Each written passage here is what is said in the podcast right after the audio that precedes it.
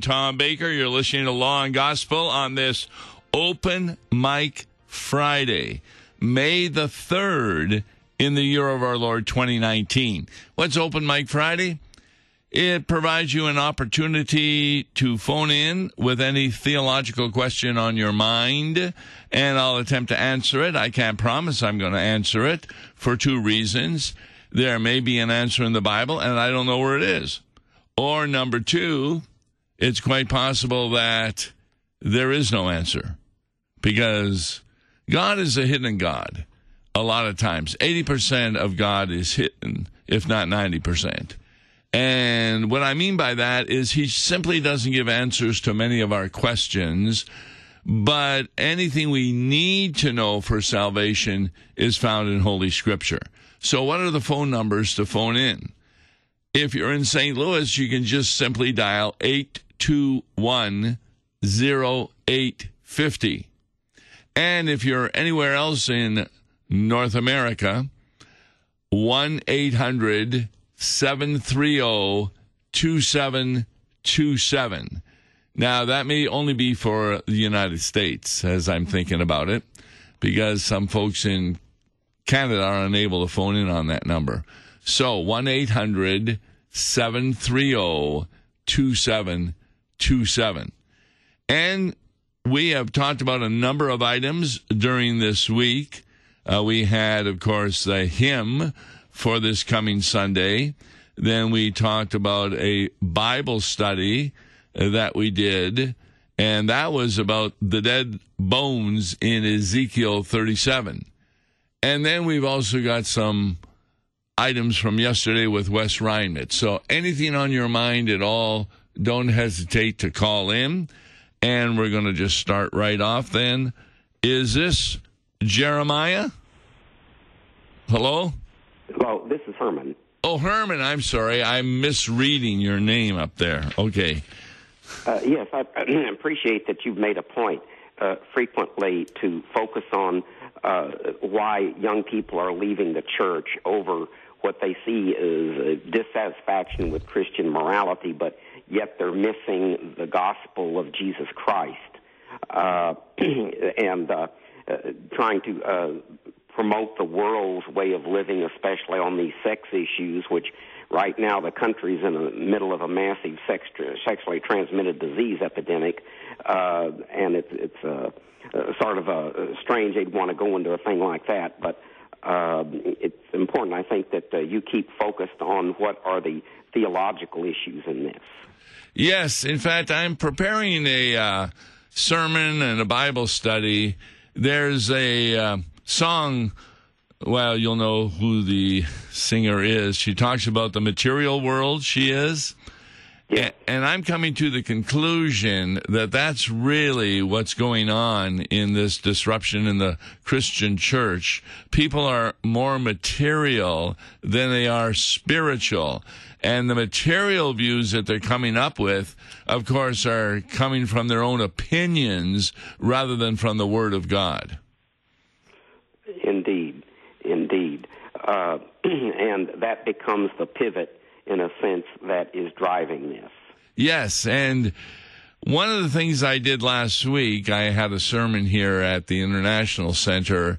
I was making the point that though the gospel is the only means of grace that the Holy Spirit works through to convert people, he still uses the law to bring terror into their hearts so that they are aware of the need for a Savior. And the reason I did that is I wanted to make it clear that when we give the gospel, you simply say the promises of God connected to his death and resurrection, and then you can sit back and let the Holy Spirit take over. A lot of people don't feel that way about the law. They think that when we give the law, we've got to give all kinds of rational reasons why the law is proper, etc. And I disagree with that. We simply speak the law and let again God take over and use the law to create contrition, repentance in a person, and so that they are ready, like John the Baptizer was doing, for to hear the message of the gospel. Uh, indeed. Well, it's certainly a timely and important issue, and I appreciate that uh, you have uh, repeatedly kept focused on it. Well, thank you very much for calling. Appreciate Thank it. you. Anybody else may call. The numbers are here in St. Louis 821 0850. Anywhere in North America, I'm sorry, United States, I keep saying North America, 1 800 730 2727. I mean, how many times have you been reading the Bible or maybe a devotional and a question comes to mind? And of course, you don't feel, oh, I can't phone my pastor. He's so busy. Although I was uh, meeting with some folks recently, and uh, one of the things that really turned them off uh, from the church was they had a pastor, and the husband had gone in for some kind of surgery, and the pastor was alerted to that, and he told them that he was too busy to visit. I can't believe that, that a pastor is too busy to visit. Uh, yesterday, at one of the four congregations I'm serving right now part time as an interim pastor, one of the members of the congregation spoke to me about three weeks ago and said, You know, there's an individual who's never been to church, but he, because of the material I've been giving him, etc., he would like to be baptized. So I handed him a baptismal sheet and I said, you know, work that out and see if we can come to the place where he's at. It was a nursing home and baptize him. And the individual said, well, I'll see about it. Well, the next Sunday, the man had agreed to be baptized. So the only day that we could do it this last week was Thursday. I did have an opportunity to see my grandson confirmed, but it was in the evening, and I was pretty sure I wasn't going to be able to get back from this trip. It was about a 300 mile round trip. But I felt very strongly that here was a man to be baptized. And so what I did is I drove to the congregation, and when I got there, about just that morning, the man had been taken to the hospital. And so I was trying to figure out now, why would God have me come all this distance, possibly miss my grandson's confirmation? And then we got a call that he had left the hospital and had been returned to the nursing home. So I, with some um, folks from the congregation, went to the nursing home and we had a wonderful baptism. Yes, an actual baptism in the nursing home of a man who had never been to church. Of course, I explained to him what baptism was. It's a means by which God transfers the benefits of what Christ has won for us on the cross. Uh, the forgiveness of sins, the robe of righteousness, transfers those benefits over to us. It's a means of grace. And he was really happy. In fact, we were talking later about him that none of us had seen somebody so anxious to be baptized who had never attended church before. And he's now a member of the church, a baptized member, and indicated that if he was able to get out of the nursing home, he'd be glad to come to a worship service. That's how God works. Uh, at that same uh, day, one of the reasons I had gone was an individual had had a heart attack. Now, he wasn't Lutheran, but he was a, a relative of one of our members. And so I was planning on seeing him. And two hours before I arrived, he fell asleep in Jesus. Now, relatives of his attend the Presbyterian church, and that's who's going to be doing, I understand, the, the funeral. But uh, isn't that something? Just two hours. But it appears he did have faith because he was willing to meet with me, etc. The fact of the matter is, is these are the things that we pastors are involved with. And if I had said, "Well, I'm sorry, I don't have time," no, I often had asked pastors, what one thing would you do different throughout your pastorate? And almost all of them would say something along these lines I would spend more time with my family. A lot of times the pastor is gone in the evening, the kids are home from school, he doesn't get to see them. And when I heard that, uh, we live in St. Louis, but on Sundays the stores were closed at that time. And so we would go to Illinois every Friday night. That was the thing I and my wife decided to do with our kids. And we go to Illinois to the shopping centers there that were open, maybe go to a McDonald's, take a look at clothes for the kids, etc. We had a, a wonderful time. And yet, if something happened at church to a member, let's say a car accident or something, then that became a priority rather than being with the family on Friday night. And a lot of times we could do it on Sunday also. But the fact of the matter is, is uh, a pastor, when he has a call or a semi call or is asked to help out, can you remember Jesus saying, I'm sorry, I don't have time for that? Now, there's no doubt there is an occasion in the Bible where people are looking for Jesus and he goes up into the mountain to pray. So there's no doubt that Jesus himself took time to have a communication with his Father, God the Father. And uh, he even says that I haven't come just to heal, but also to preach. And there were many other cities that he was preaching at. That's why his ministry was three years uh, before his crucifixion. Had he been born um, one year and then at 12 years old, having that discussion with the doctors in the uh, temple, that had he been crucified then, nobody would have really heard his message. His ministry didn't really begin until the baptism of John the Baptizer. And John the Baptizer says, Boy, I need to be baptized by you, not vice versa. And Jesus says, No, in order to fulfill all righteousness, in other words, in order to keep what God the Father has planned from before the creation of the world, I need to be baptized. I need to become, in God's eyes, a sinner in order that I might die for sinners. So all of this kind of fits together.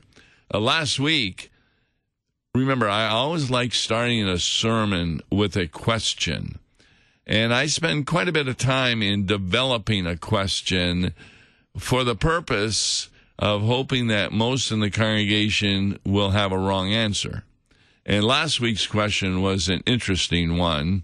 And, by the way, if anybody wants to call, 821 0850 or 1 800 730 2727. Well, the question I had last Sunday was if you see Jesus and God the Father, do they look the same? And of course, nobody thought they did. Because, first of all, Jesus is a human being. He looks like a man. God the Father is a spirit. So I can understand that answer. But then the readings for that day were quite interesting. The one reading was from Revelation chapter 1. And it was a vision that John, the apostle, had on the island of Patmos. And in the vision, he saw an individual clothed with a long robe with a golden sash around his chest the hairs of his head were white like white wool, like snow. His eyes were like a flame of fire. His feet were like burnished bronze refined in a furnace, and his voice was like the roar of many waters. And so I asked the question okay, who is this? Father, Son, and Holy Spirit. And of course, most people thought it was the Father. But then we went to Daniel 7, where the Ancient of Days looks exactly like this person, and that was God the Father. But in Daniel 7, he sends the Son of Man to earth, and in this vision, the Son of Man is mentioned as looking like God the Father. And so the whole point of the sermon was do you want to know how God the Father thinks about you? Think how Jesus thinks about you because I and the Father are one. If you see me, you've seen the Father. They're identical in their thinking. All right, let's go back to the phone lines now and talk. Is this Rick? Yes. Go ahead, Rick. Yes, I had a question. Earlier in the week, you were talking about the fact that God produces repentance. I'm trying to fully resolve that with Peter's um, uh, sermon uh, at Pentecost, where he first says, Repent and be baptized, every one of you, for the remission of your sins, and then you shall receive the gift of the Holy Spirit. It seems as though that the Holy Spirit produces the faith that produces repentance, but chronologically, it seems like by his sermon, uh, they talked about repentance first. Could you comment on that, please? Oh, yes, yes. Uh, what you're quoting is Acts chapter 2. Uh, that's the Sermon of Pentecost. And you'll notice that just before Peter says what he says, uh, the people there, after he's told them that they have killed the Messiah, they say, What can we do? And then what Peter says, and what we're looking at here, is the um, verse 38 of chapter 2. He says, Repent and be baptized, every one of you, in the name of Jesus Christ. Now, the English isn't that clear, but be baptized is not an active form of the verb, it's a passive form of the verb. In other words, he doesn't say, you baptize yourself. No, he says, be baptized. And therefore, I consider the word repent to be this is how you repent. You be baptized, every one of you, in the name of Jesus Christ, and you'll receive two gifts the forgiveness of your sins, and you will see the, receive the gift of the Holy Spirit. Now, what moved them to repent was not hearing the gospel of Jesus Christ, but verse 36. Let all the house of Israel therefore know for certain that God has made him both Lord and Christ is Jesus, whom you crucified. And then verse 37, see, that's, that's kind of law. Uh, and look at their reaction. When they heard this, they were cut to the heart and what does that mean? They were really disturbed over what Peter had said they had done. And so, what shall we do? And Peter says to them, the same thing that Jesus says in Mark when he begins his ministry. His ministry is one of repentance and believing the gospel. And that's exactly what Peter says here. Repent and truly, therefore, be baptized, which is the work of God. It's not something we do. And you'll receive the two gifts of the forgiveness of sins and the gift of the Holy Spirit. So I truly believe that a normal unbeliever is unable to repent properly until the Holy Spirit works in him proper repentance. The two examples I would give are Peter, who denied Jesus three times, and Judas, who betrayed him.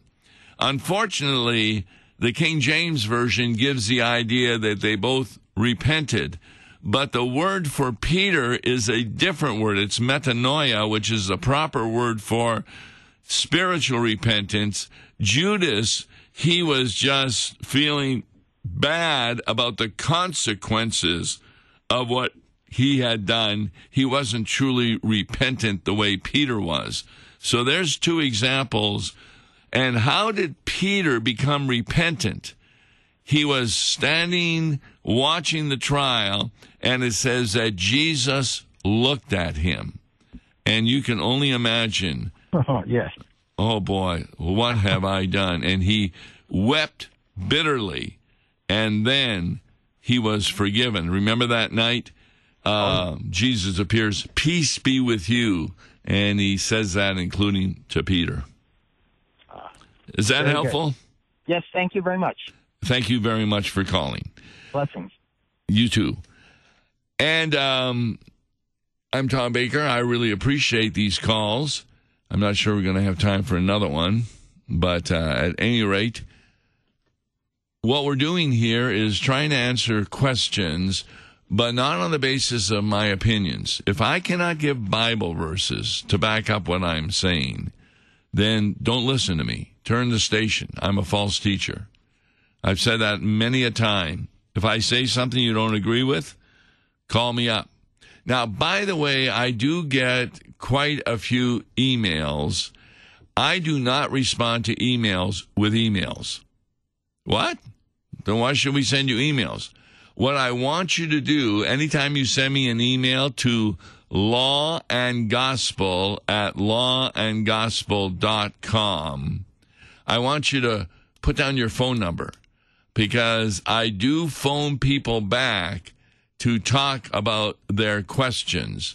I have found that sometimes I can spend 15, 20 minutes on an email trying to respond to it. And the person says, well, that was a, a wonderful answer, but it's not what I was asking. So I prefer to talk on the telephone with people.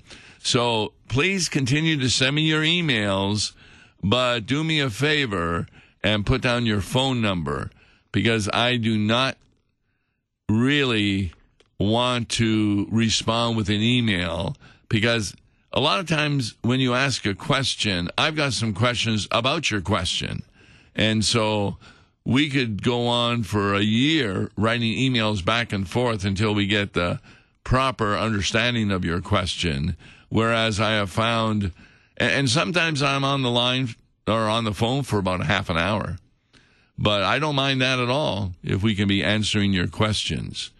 In fact, I really had some good news recently. One of the individuals we've been talking to, uh, he's actually a listener from Ohio, uh, just gave me a phone call not long ago and reported that he has now become a student at Concordia Theological Seminary in Fort Wayne, Indiana, in order to become a pastor.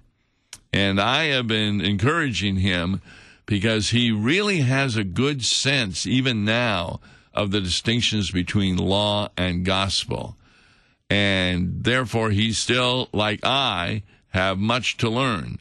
But you ought to be contacting uh, either the seminary in St. Louis or the one in Fort Wayne uh, to see what kind of opportunities there are. We do need pastors. That's why I'm taking care of four congregations right now because there are not sufficient pastors uh, to be helping out even on a part time level. A lot of pastors, when they retire, they want to retire. and so I don't mind. I to the one congregation is about a 400 mile round trip every Sunday. Uh, two congregations there, and then midweek I'm with uh, two congregations, and that's about a 300 mile round trip. But I love driving because I'm listening to CDs of the Bible. I have a Sirius XM radio. I like listening. Uh, they have a symphony station. They've got other music stations. They have a comedy station.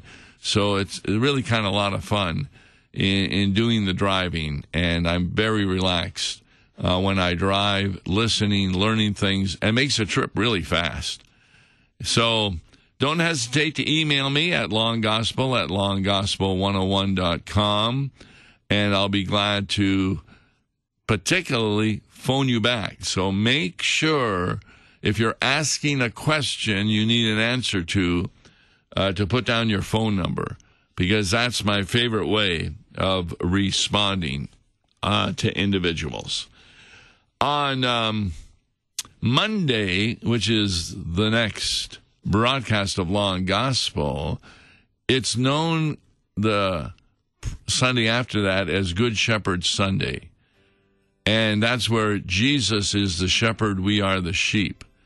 There are, again, a number of good readings there, and I'm not sure which one I'm going to be taking a look at. Have to do a little bit more study on that. But that's what we'll be doing is concentrating on how Jesus is the good shepherd and we are the sheep. I'm Tom Baker. Till Monday, God bless. Listen to Law and Gospel each weekday morning at 9:30 on KFUO. For a tax-deductible gift to Law and Gospel, please make your check payable to Concordia Mission Society and mail it to Tom Baker, P.O. Box 28910, St. Louis, Missouri 63132. To give online, visit lawandgospel101.com or call toll free 1-877-267-1962. Views and opinions expressed on Worldwide KFUO may not represent the official position of the management or ownership of KFUO, the Lutheran Church Missouri Synod. If you'd like to comment on programs or topics heard on Worldwide KFUO, write us at KFUO, 1333 South Kirkwood Road, St. Louis, Missouri 63122. You can also leave a question or comment on our comment line at 314 996 1542. We are the messenger of good news, Worldwide KFUO.